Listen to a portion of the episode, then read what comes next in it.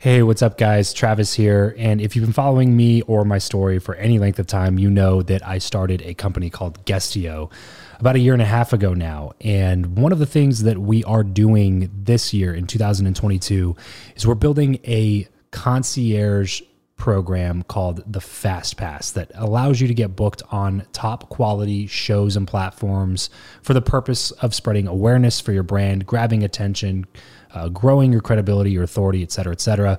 And so, if you are listening to this right now and you are a seven figure plus entrepreneur and you have a budget to bring in traffic, attention, credibility, authority to your brand, then this might be a really great program for you. Just head over to travischappell.com slash 10K.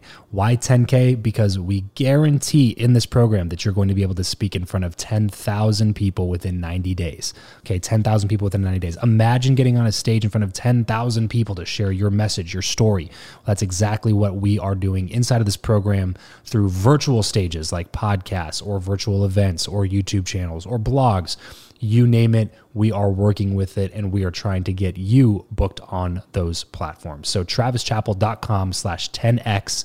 There's a quick application there. And then right at the end of that application, it'll prompt you to set up a phone call where you'll jump on a call with me and we'll talk through whether or not you're a great fit for this program please act fast on this. Do not wait because we were only taking on one or two clients a week due to uh, constraints with our team and the limited supply of high quality shows and platforms that are out there in the market. So if that's you, and you're really wanting to explode your brand in 2022, head over to travischappell.com slash 10K, fill out the application, schedule a quick phone call, and you and I will chat really soon about whether or not this would be a great fit for you. Thanks, guys. Talk to you soon.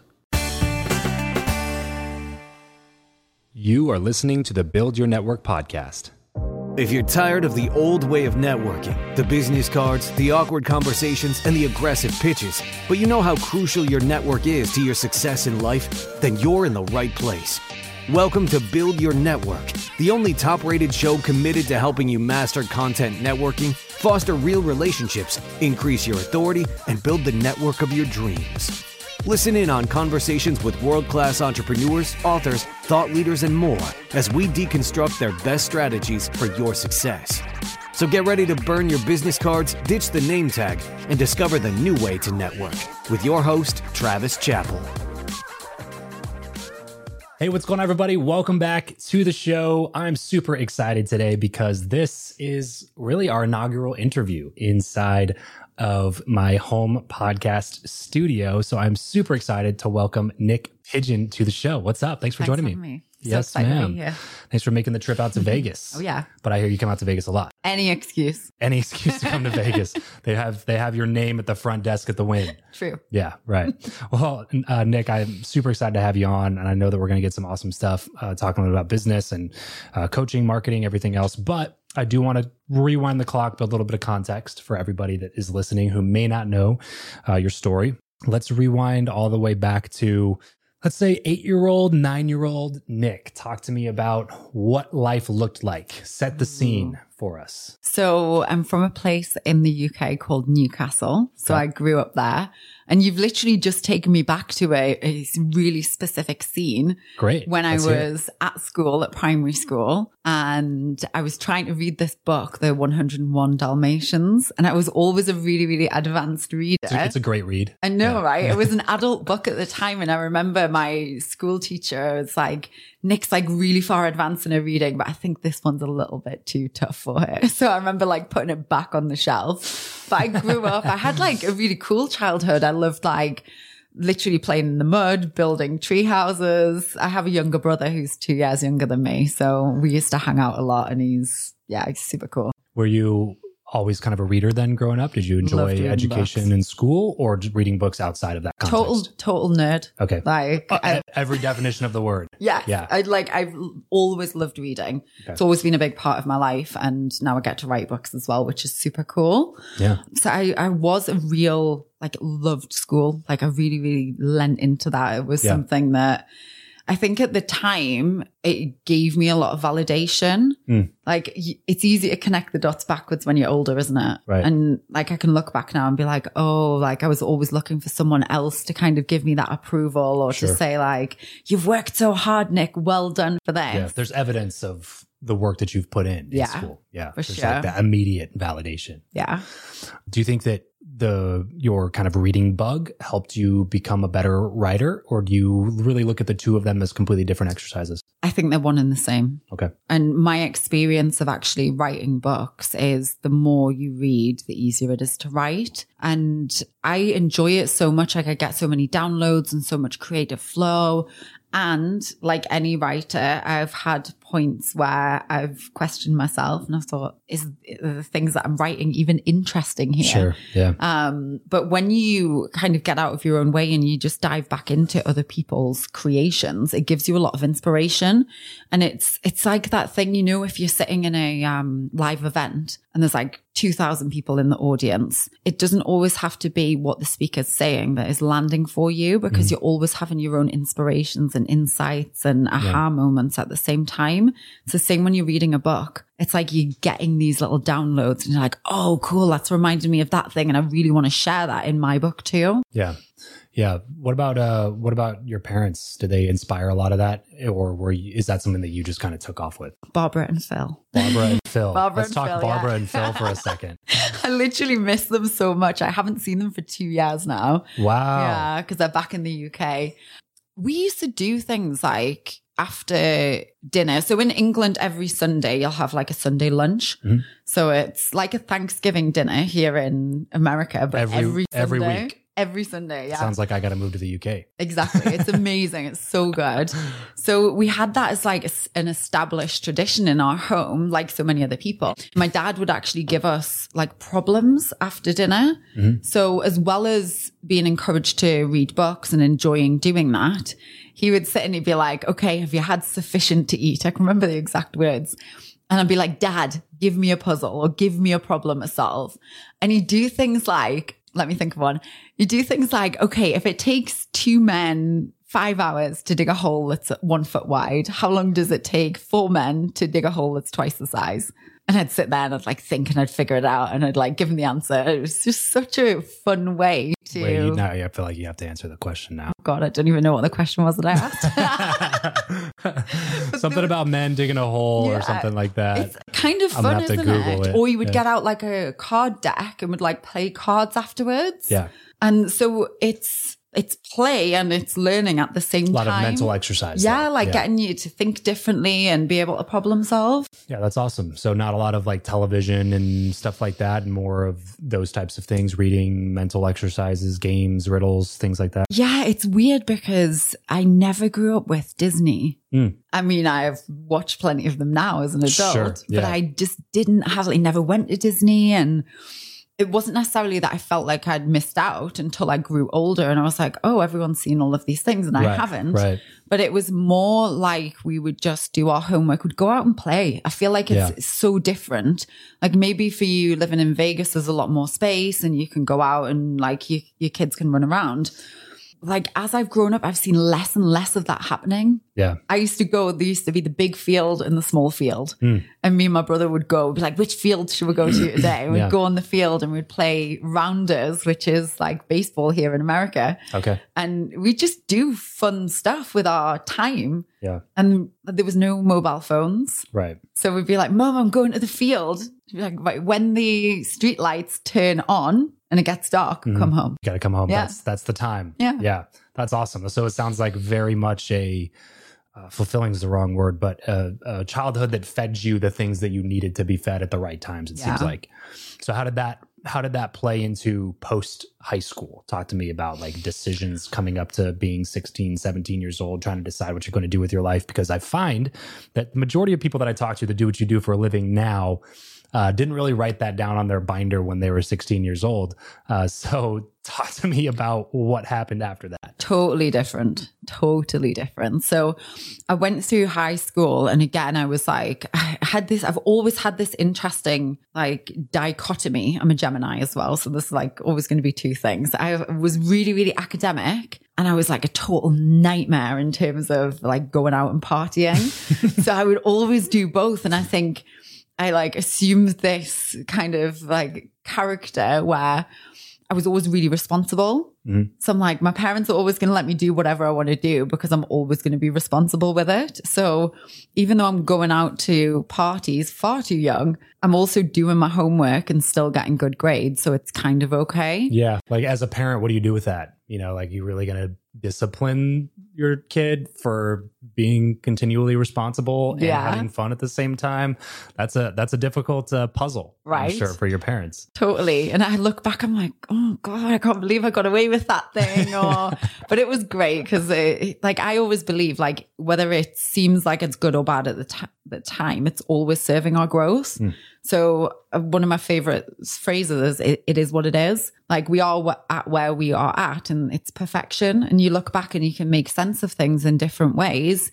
But there's no point in regretting anything or being like, oh, I wish my childhood was different because you can't go back and change it. Yeah, right. So I grew up with a real I wouldn't say like a sense of discipline, but more a sense of responsibility mm. that my parents had instilled in, into me. If I ever got told off, it was more, I'm really disappointed in you, Niyc, mm. rather than being, I'm going to go crazy because you're wrong. Yeah. It was, I'm really disappointed. I always worked really hard. And I think I got that from my dad because my dad, one of my favorite memories with him was being in the car on the way to school on the days that he would take me to school because a lot of times I used to have to get the bus mm. and I used to be so embarrassed because my school uniform was like bottle green with green tights and I'm massive I'm five foot ten. So I was like on the bus so embarrassed. I used, I used to get called the green giant. So I'm like wanting the ground to swallow me Kids up? Kids are cruel Kids yeah, are cruel. I, aren't they? Especially I went to a girls school as well so girls are worse. So I used to like really, really hope and wish that my dad was going to take me at school. And on the days that he would, I used to love it because he'd be on the phone. He'd have like a hands free in the car and he would be taking some of his business calls in the morning. Mm-hmm. So he wasn't an entrepreneur, but he always worked really hard and he'd left school early. He'd gone to work in a, we call it like a hire company. So, you know, if you want to rent a, um, wall sander mm-hmm. or a floor sander or a bouncy castle or something, yeah. you would rent it from that type of company. And he just worked his way up and up and up till he was one of the main directors. Okay. So he'd do these business calls via, hello, good morning. I, remember, I literally remember it. And that used to give me like an insight, used to make me feel like really like excited because I'd be sitting quiet in the yeah, car right. and like listening all of this business go on. Right. So I was always hardworking and I recognized that in part I always looked to my dad for guidance.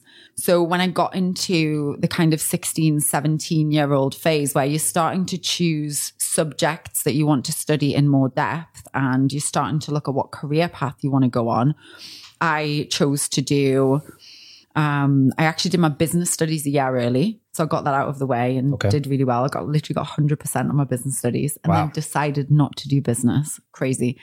I also did maths and physics and geography. And I signed up to go to university and got two scholarships to study automotive engineering. Mm. So mechanical and automotive engineering. Always loved cars, grown up around cars, grown up around car racing. And I thought, you know what? There's this like opportunity to be a woman in a man's world. and I can go and like work in Formula One and I can earn 30 grand a year. And that was like a massive amount of money for me. Yeah. I was like 30 grand a year. To do something like that too. Yeah. just thoroughly enjoyed Totally. And, loved, right? and so that was my big goal. And then I left the UK when I was 18, I think it was, to go to Australia. My partner at the time was a professional cricket player. Okay. So England gets really cold in the winter. So the cricket players go to Australia to do warm weather training and practice. Yeah. And my partner at the time was seeing a sports psychologist who said to him, he was called Nicky. We're Nick and Nick. That's not confusing at all. ridiculous. Yeah. it was really bad. So we're not together anymore. So- Mainly for that mainly reason. Mainly for that yeah. reason yeah um so he came back and he said right when you are on the cricket pitch and you're into bat and you've got the fielders around you don't look at the fielders look for the gaps in between them instead and i was like oh my god like how much time do we spend looking at fielders in life looking at the problems, looking at what's wrong rather than looking for the opportunities and what's right. Hmm. So I came back from Australia after that six months, cancelled my engineering degrees and went to study psychology instead. Wow, that's crazy. So, what did you think that was going to do for you? Like, what did you you wanted to be a practicing, you know, psychologist, or where, where did you think that path was going to take you, or did it not really matter at the time? At that time, I really had no clue. I'd started to love sports and not not really sports. I'd started to love like personal training and working out and fitness and health. And I'd really hated it before because I used to get bullied in PE. Uh, so gotcha. when I was like 11 or 12, I got bullied really badly and tried to take my own life Mm. And got pulled out of the school that I was in and got homeschooled before going into another school. So I'd built up this relationship with it's safe in the classroom because bullies can't get to you. Mm, yeah. But in PE, there's no structure, there's no teacher watching you all of the time. So bullies can get to you. So I don't like sport. So I found my love for it again when I was across in Australia. So I studied psychology with sports science and at the same time trained to be a personal trainer. So I was a trainer for 10 years and I was kind of looking at that intersection between human performance, human behavior, like why we do what we do, but not just looking at what goes wrong with people in psychology, but what goes right with people as well. Hmm. So that was like, it was more one step in front of the other for me Yeah, than right. having this big picture. So now bridge the gap for us where like you you're studying psychology, you're doing personal training, you do this for quite a while. Mm. Where where like how does that eventually lead into what you're doing now? So I had a guest expert lecturer who came into my university when I was, I think, in year two of my degree. And she was teaching a class on positive psychology. And she was like, psychology as usual focuses on disorder and disease, hmm. but there's this new kid on the block, which is positive psychology. So pos psych is actually the science of success. It's the science how individuals, communities, and businesses can thrive. Hmm. So I'm sure you've had that feeling before when you just like something comes into your awareness and you're like, oh my goodness, this is my thing. Right. Like And it this was- exists. Yeah. Right. And it was like, because especially because it's the science of well being, it's like dual benefit. You get to build a career in it, but you also get to have this personal journey and transformation as well.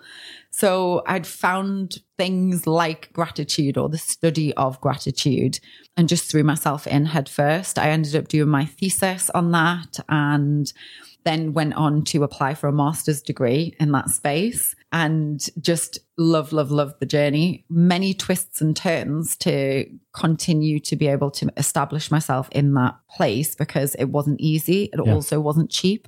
So my parents didn't pay for me to go to university. So I always had to work full time, whether that was um, working full time as a trainer or managing a gym. And then other adventures like becoming a gold broker to save up money to pay for my master's degree. A gold broker. Yep. How does that work? Bizarre, isn't it? So one of my friends' dads was like moved across to Europe. We, 20 of us moved to Amsterdam and we lived across there for a couple of years. And It's awesome. it, it was wild. It was like such good time. And this is while you were studying? This is while I was studying. So I lived in Amsterdam and I flew from the Netherlands to London once a month to study for like four days for my master's and then fly back. And I'd study in the mornings and then would go out to work in the daytime, would like buy gold. I bought a 24 carat banana once. yeah. 24 karat banana. Yeah. And then um like sold the gold. And that was like our job for just So you would just look for, so you'd have to know what the current price of gold was Yeah. and look for deals and, negotiate. flip gold basically. Yeah. So we'd have clients come to Wow. us. It was a totally Very different world. Yeah. Definitely, definitely not what I was uh, definitely not what I was like on track to do, but also one of the things that I've learned is even if you're taking a side step, if it's fueling the main goal, Right. then it's okay. Like I knew very clearly where I was headed at that point, and I was like, this is a, a means to an end, and I get to invest time with all my friends as well. Yeah, and and I have to assume that there's some lessons you took away from doing that as well that have helped in your business now, right? I mean, even just selling and negotiating and Yeah. finding deals and understanding markets and things like that, right? Totally, and understanding business. Yeah. it was really interesting for me as like as a young woman to be seeing the inner workings of how a business like that would work Right. and just building my confidence all of the time. It was actually at that time when I set up my first business. So I was reading Tim Ferriss's book, The Four Hour Work Hmm. I was going to ask you about that one. Yeah. Yeah. And I was like in Holland, like reading these books, because sometimes we'd have a really busy day, sometimes we'd have a, cla a quiet day. So I was reading this book. It was like talking about passive income and how you can make money by not working. So it got me thinking, and this was back in 2010, got me thinking, like, what do I love? Like, what could I do? How can I make money without needing to trade time for it? So I set up my first company that was a supplements company back in 2010. And I had a green juice product that was actually built and made, formulated here in America Okay. that I distributed in the UK. So I had a drop shipping method and I ha- I built a website and it was rubbish. It was terrible, but it worked. And I had clients and I could start to see money coming in. And I, I was taking like a, a percentage basically. I was taking the orders and then someone else was fulfilling them. Mm. And that felt so good because it was my first little adventure into making money online. Yeah. Right. And that company took investment from Sir Richard Branson and he gave me £8,500. So it was tiny to start to hold my own stock and to start to do some marketing. And so that was in 2012 or 2013. you said he gave you that? Well, his company, uh, Virgin Money. Okay. So Gotcha. Virgin Money had a headquarters in Newcastle Gotcha. and I'd gone in and done like a presentation and applied for funding. Ended up actually doing very much like we're doing here today, but a, a Google Hangout with him and Elon Musk. So I was like staring down this lens of a camera, interviewing Elon, and I didn't realize the production team were behind the camera, and they're like, "Oh my god, Niyc!" And I, I was just like trying to keep a straight face. I'm like, what are they all going on about? And I watched it back afterwards. And when we cut, they were like, you just made him cry. So now it's on the internet as the girl that made the billionaire cry. Because I asked him about what his hardest times were in, like his most emotional times were in business. Hmm. And then from there, like that was a, a, a- like a really awesome opportunity. I got to close the loop with Sir Richard because we went to Necker two years ago now. Okay. So I got to sat, sit No at dinner with him and say, cool story. You gave me 8,500 pounds Yeah. 10 years ago and I'm now sat at your dinner table. In so it was really Necker cool. Island. Yeah. Yeah. No kidding. That's awesome. This episode of the show is brought to you by Indeed. We are driven by the search for better. But when it comes to hiring, the best way to search for a candidate is not to search at all. It's to match and match with Indeed. If you need to hire, you need this platform, guys. I'm telling you, Indeed is your matching and hiring platform with over 350 million global monthly visitors, according to Indeed data, and a matching engine that helps you find quality candidates fast. Ditch the busy work and use Indeed for scheduling, screening, and messaging candidates so you can connect with those people even faster. And it doesn't just help you hire faster. In fact, 93% of employers agree that Indeed delivers the highest quality matches compared to other job sites, according to a recent Indeed survey. And look, guys, one of the things that I wish I would have used Indeed for is this matching service. You can search and search and search and search and search all day long, but to actually be presented with quality candidates, like like like hiring a a recruiter for you that's presenting people that has actually done the work to vet them and uh, bring quality people in front of you.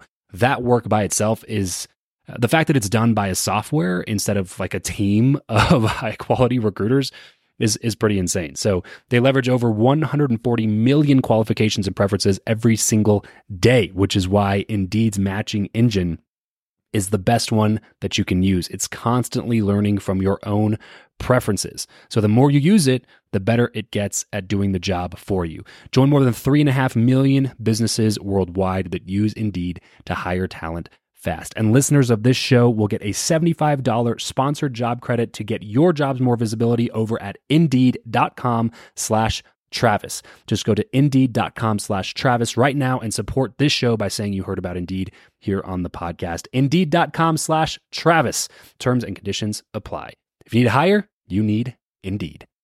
So then where do you get into coaching? At what point along the journey? Because you obviously start making a little bit of money online. And I, I'll, I'll always remember the first dollar that I made online where it just clicked. Where like, wait, this is this is real. This is possible. That I can actually make money So from my laptop. right? You know what I mean? Like this is pretty cool. And then you kind of get that bug, right? Where did you start figuring out that like I don't have to go into supplements and doing all these other stuff. I can take my my passion, the thing that fuels me, this Mm-hmm. positive psychology thing, and I can couple it together with this online business thing and actually turn this into what I do. It took a while, honestly. like, It looked like a painful answer. yeah, because I, I spent five years trying to figure it out. Yeah. And it was five years doing all of the things that I loved. Wait, say that one more time. How long did it take you to figure it out? Five years. Yeah. So, so I, I feel like I have to highlight these things sometimes because I think sometimes we can kind of just gloss over them when we're having a good conversation. But uh, this is why you are where you are now. Is that you took five years of hitting mm-hmm. obstacle after obstacle after obstacle after obstacle after obstacle. But the difference is you didn't just stop doing it or assume that it was impossible or just give up and go back to a nine to five or any of those other things. Like there was something inside of you that said, mm-hmm. this is, this is worth it. Right. What, why do you think that you kept going? So many people don't. I actually, my copywriter reached out to me today and she was like, I've just read the email that you've sent to your list and I want to use it as a Facebook ad because it's so amazing. And it was an email about the energy of recommitment. And I think that's a piece that a lot of people are missing right now, especially in the digital space where you see someone showing up online that's like, oh, I've done a million dollar launch. And I'm like, cool, I want that now, today, Yeah. easily. Do you know what I mean? I do know what you mean. So I think they like people, there's two things that are going on. There's like the aspiration and the excitement and like you can do anything you want. And then there's like actually the reality, like, yes, you can. And it's going to be really hard Right. you to do it. So you better be prepared. So this email was sharing like over these years, there's many, many times where I've said to myself and others, like, I can't do this anymore. Like, it's a lot running a multi seven figure business and running a team and being creative and passionate and looking after your health at the same time. Yeah. And taking care of employees and people that are depending on you for their livelihood too. Yeah. Exactly. So you've really got to command a higher level of accountability from yourself. And not everybody realizes or is ready to do that. So the energy of recommitment is really inviting us to look at why we do what we do. Because first of all, everything I do is mission led. It's, I have, I have to do it. Like I ha- I can't not do it because I've got such a attachment to my purpose that fuels me even when I don't feel like showing up to do something. Yeah. And I feel like it's like that phrase when the going gets tough, the tough like Get going. get yeah. going. Mhm. But I think it's like when the going gets tough, sometimes the tough do take a pause and reconnect with why they're doing something in order to recommit Hmm. and then get going again. Because I think if you're just in it for the money or you're just in it to do it as quick as possible, Yeah. then it's either never going to happen or it's never going to last. That's not as catchy as the first phrase. Yeah. So it probably just hasn't caught on, but I get what you're saying though. so so you keep going obstacle after obstacle, break through the obstacles. So I interrupted the story. I want you to take us back now. You're, you're you've been doing this for five years, lots of failures, lots of missteps Mm-hmm. along the way. So back into the story now. So yeah, tried and tested. I call it my market research. So I say like those five years were my market research where I had a business which you might look at something like, I don't know, like Goop, or you look at a business that has got a lot of traffic, a lot of products, a lot of offers, a lot of different dynamics. And I was almost trying to create something like that early on, hmm. not knowing anything about digital marketing or building an audience or building a business. So it was more like I'd collected together all of these pieces that I loved. So I loved personal training. I loved coaching. I'd studied coaching through my master's degree in pos psych and had started doing that. I loved public speaking. After having been scared of it, I'd made it my thing that I really, really like love to stand up and do. So I was running these little mini motivational events in Newcastle, in libraries, in health food cafes, and doing my personal training and doing coaching and selling the supplements. And I'm like, this is all going to work. And what I realized was that I was just diluting my attention and mm. I was trying to do far too many things at once. Yeah. So I really had to get real on what it was that I needed to focus on first in Yeah. order to grow the business doing something that I loved. And I had a guy that had told me, like, Niyc, you're never going to make money doing public speaking. You're never going to make money as a coach. You'll make 75 grand a year and that's it. I really think that you should build a warehouse for your supplements company. And yes, like a lot of my friends now have supplements companies that are like hundreds of millions of dollars. And that wasn't my path. Mm-hmm. And I remember when this guy was telling me, like, you just need to do supplements, it made me feel physically sick inside. Hmm, yeah. So I followed Red my. Yeah, Yeah. exactly. I followed my intuition. I was like, right, maybe public speaking isn't going to make me more than 75,000 a year. I actually think it will. So I'm going to ignore you and I'm going to follow what I really want to do.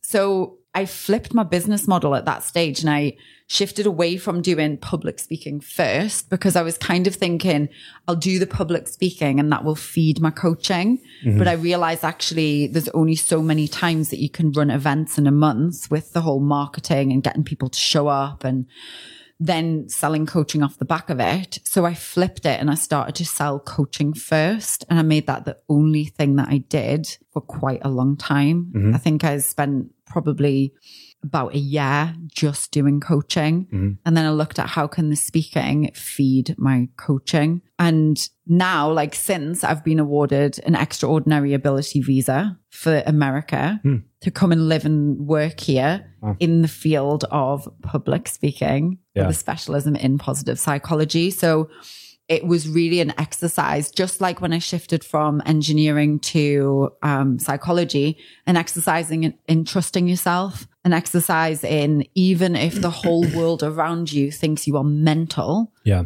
when you have that knowingness inside of you, and my brand is called Unstoppable Success. Yes, it's about the, the outside unstoppable success, but it's really about that inner knowing and that inner trusting that you do know best and that guiding gut feeling is worth following.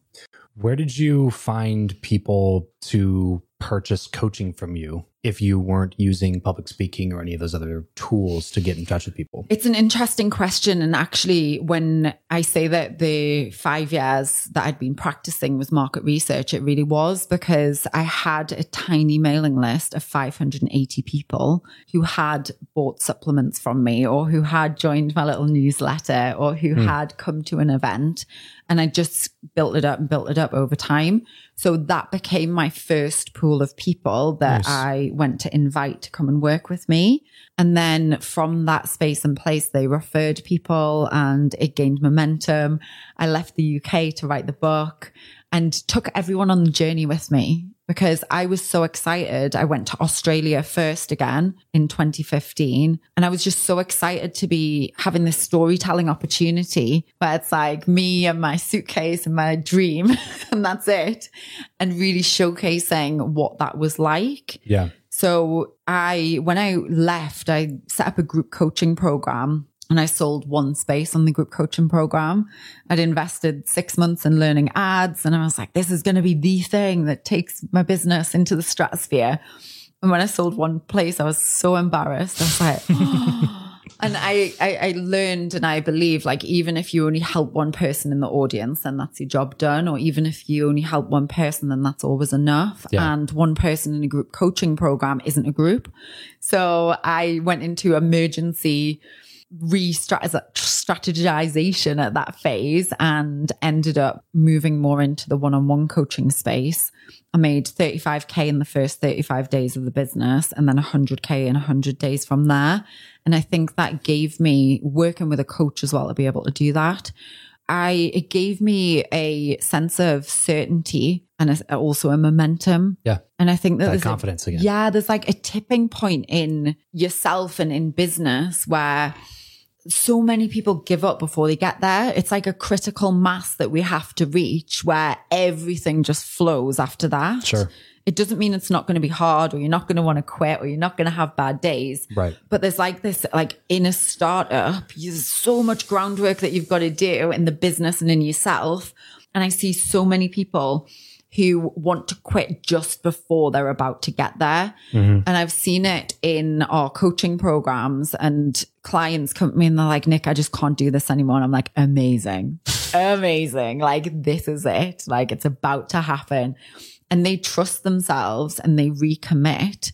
And it's like they break through this to their next level and then start signing clients or hit the 10K or the 100K month or whatever it is.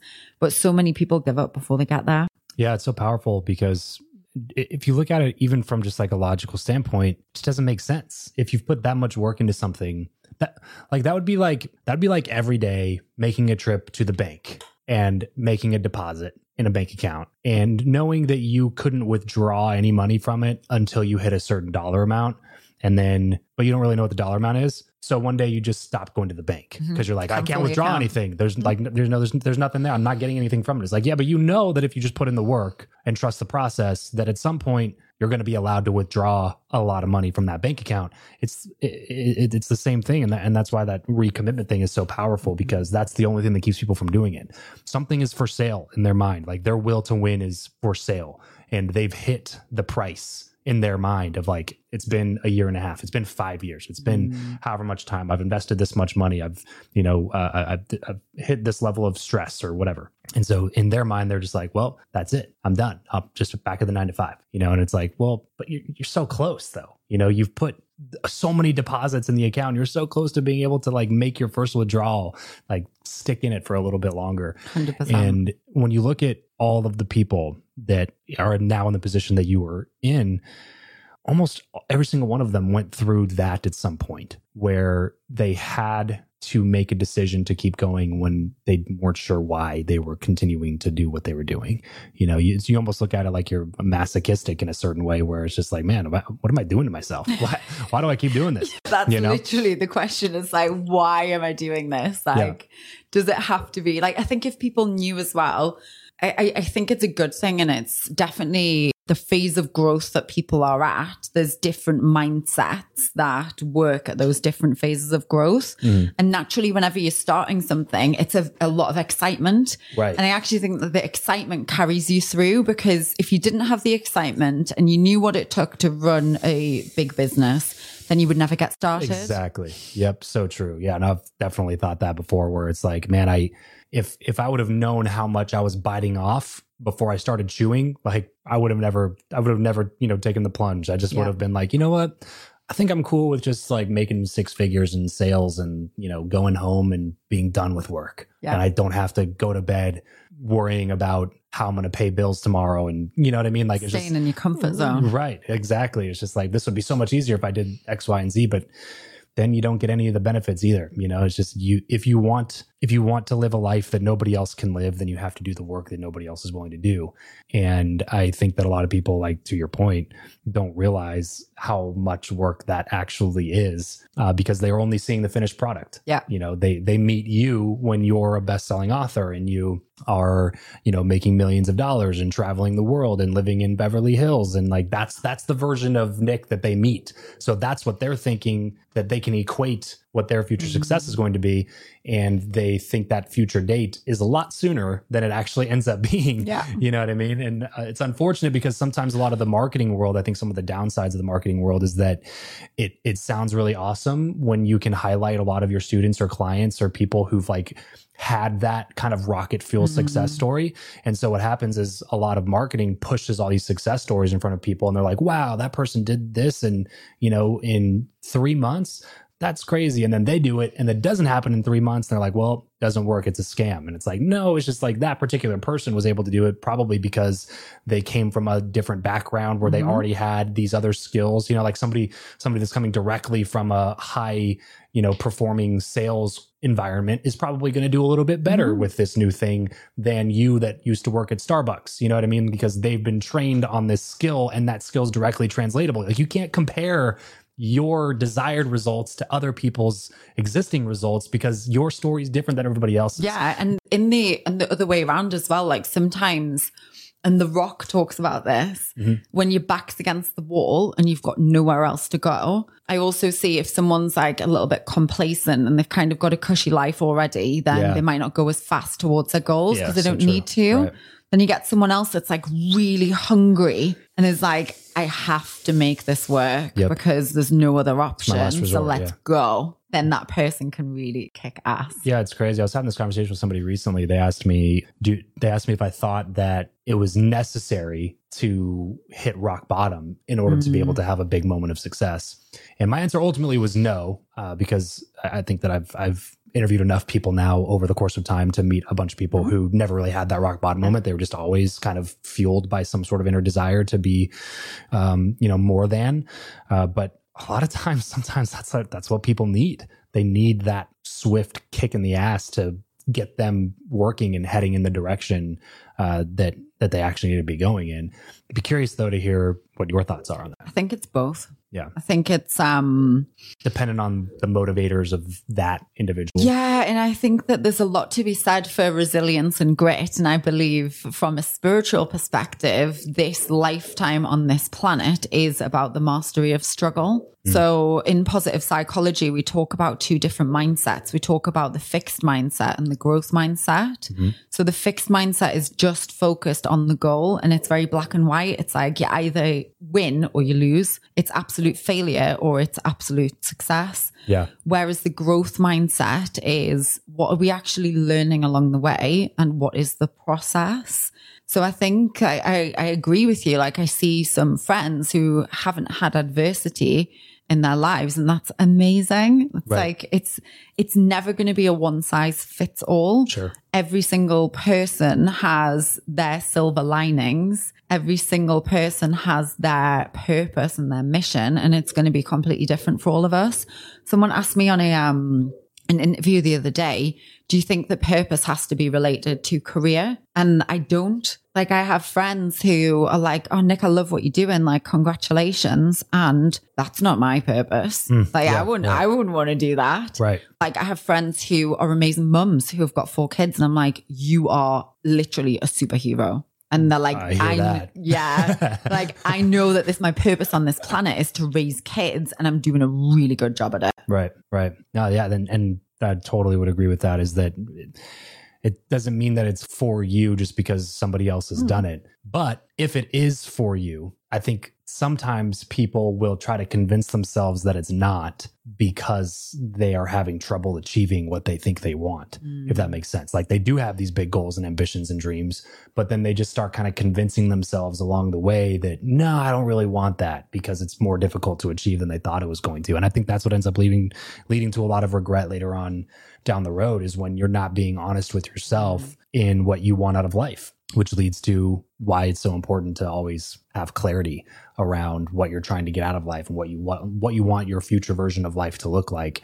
Uh, because man, I, if there's anything I fear um, in this world, it's regret. You know, like being able, like sitting down at a on my deathbed, I'm you know 95 or whatever, and I'm thinking back, and I'm just like, man, I wish I would have done that thing. And, and mm. I try to think about that whenever I'm looking at a new opportunity because I know that if the answer is yes, I will regret that, then I have to do it Yeah, no matter how difficult it's going to be, I have to, I have to give it a shot. And that, that's kind of why I started this, the software company. I'm not a developer. I don't know software at all. Like that's not my strength at all. The past few years, I've been learning podcasting. I've been learning content creation. I've been learning coaching and courses and all these other things to, to help entrepreneurs with content and whatever. And now all of a sudden I'm running a software company and it's a startup and we have funding and, and now I'm like hiring product people and it's just a brand new world and it's, and it's filled with stress and anxiety and all that kind of stuff because it's brand new thing.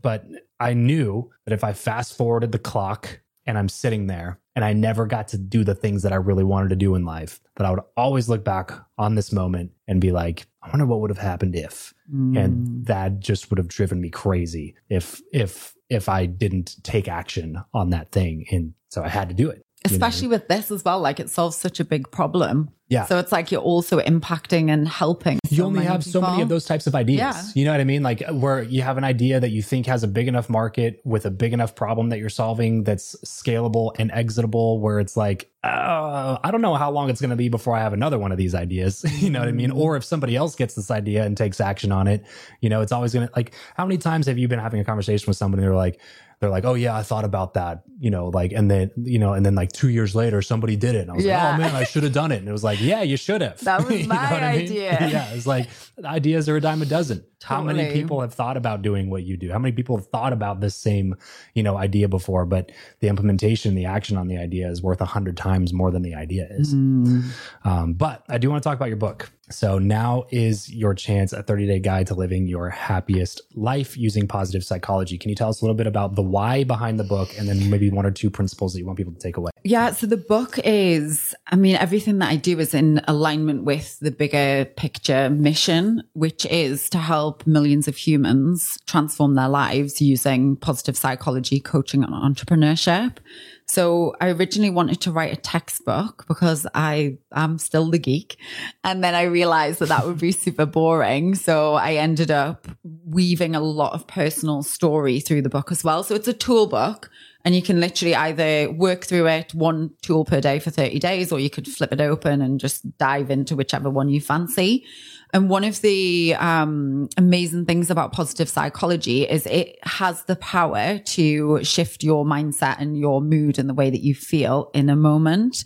So you talked about what you would regret when you're dying.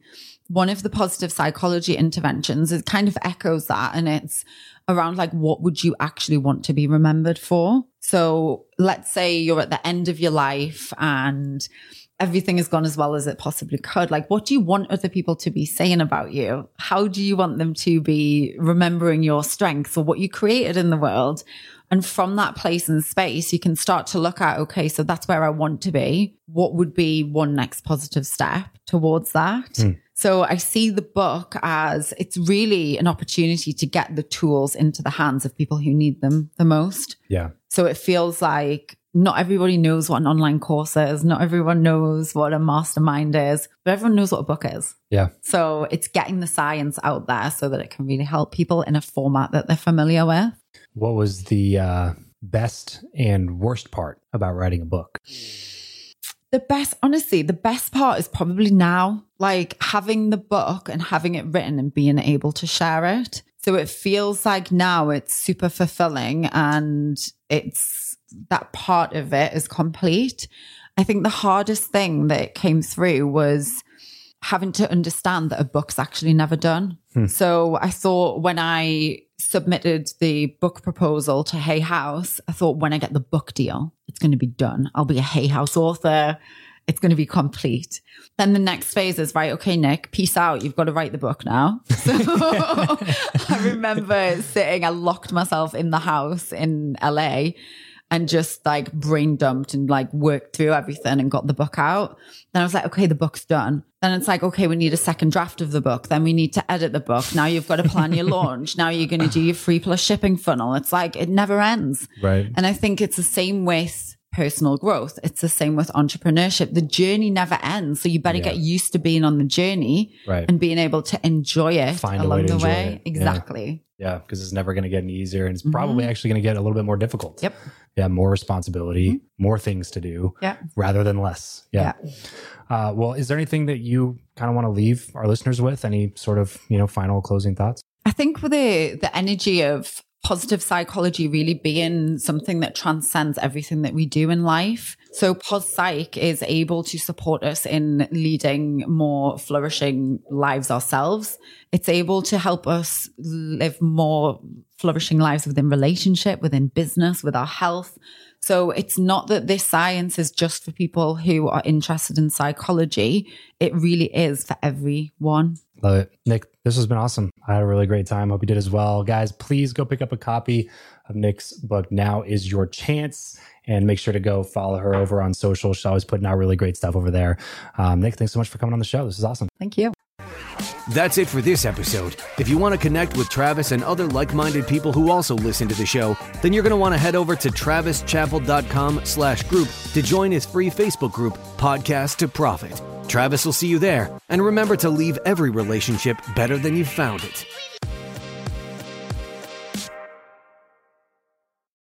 When you need mealtime inspiration, it's worth shopping Kroger, where you'll find over 30,000 mouthwatering choices that excite your inner foodie. And no matter what tasty choice you make, you'll enjoy our everyday low prices, plus extra ways to save, like digital coupons worth over $600 each week. You can also save up to $1 off per gallon at the pump with fuel points. More savings and more inspiring flavors make shopping Kroger worth it every time. Kroger, fresh for everyone. Fuel restrictions apply.